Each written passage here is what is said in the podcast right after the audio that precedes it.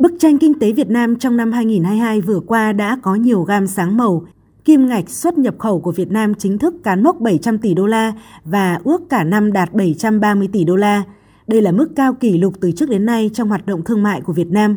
Cùng với đó là sức bật phục hồi trong sản xuất kinh doanh của cả doanh nghiệp trong nước và doanh nghiệp FDI sau 2 năm ảnh hưởng vì COVID-19 đã góp phần vào thành công của tăng trưởng GDP cả năm ước đạt khoảng 7,2 đến 8%, vượt mục tiêu Quốc hội đề ra là 6 đến 6,5%.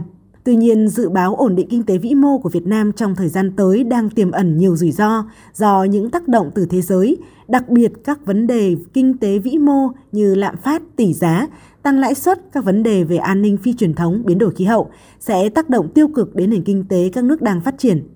Trước bối cảnh này, theo Chủ tịch Liên đoàn Thương mại và Công nghiệp Việt Nam Phạm Tấn Công, phát triển bền vững là yêu cầu đặt ra đối với doanh nghiệp. Theo đó, các giá trị của phát triển doanh nghiệp bền vững cần phải được định hình và xây dựng trên giá trị cốt lõi của doanh nhân, doanh nghiệp.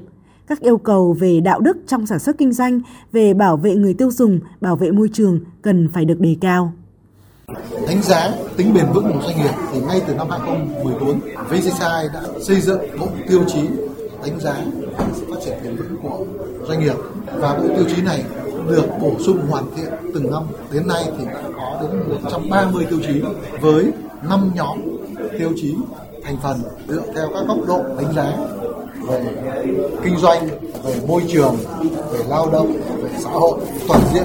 Từ đó xác định cái tính bền vững của doanh nghiệp. Trải qua những khó khăn do Covid-19 và cái giai đoạn năm 2022 hậu Covid-19, các doanh nghiệp phát triển bền vững, sức chống chọi tốt hơn rất nhiều. Cùng với đấy là khả năng phục hồi cũng nhanh hơn. Nhiều doanh nghiệp cũng cho rằng phát triển bền vững sẽ là yếu tố quan trọng phát triển lâu dài của doanh nghiệp.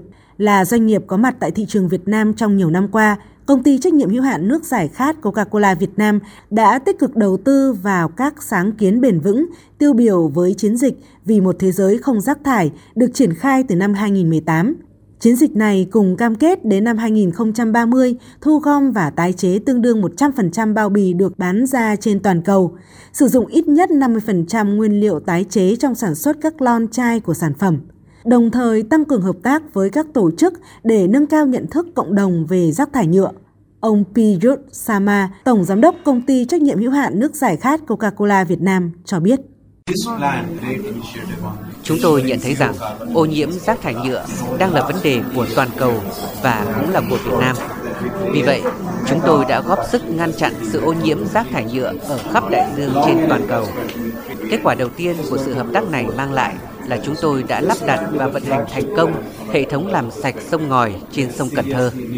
Cho đến nay, hệ thống làm sạch sông ngòi tiên tiến này có thể loại bỏ tới 400 kg rác mỗi ngày, ngăn không cho rác thải từ sông ngòi đổ ra đại dương.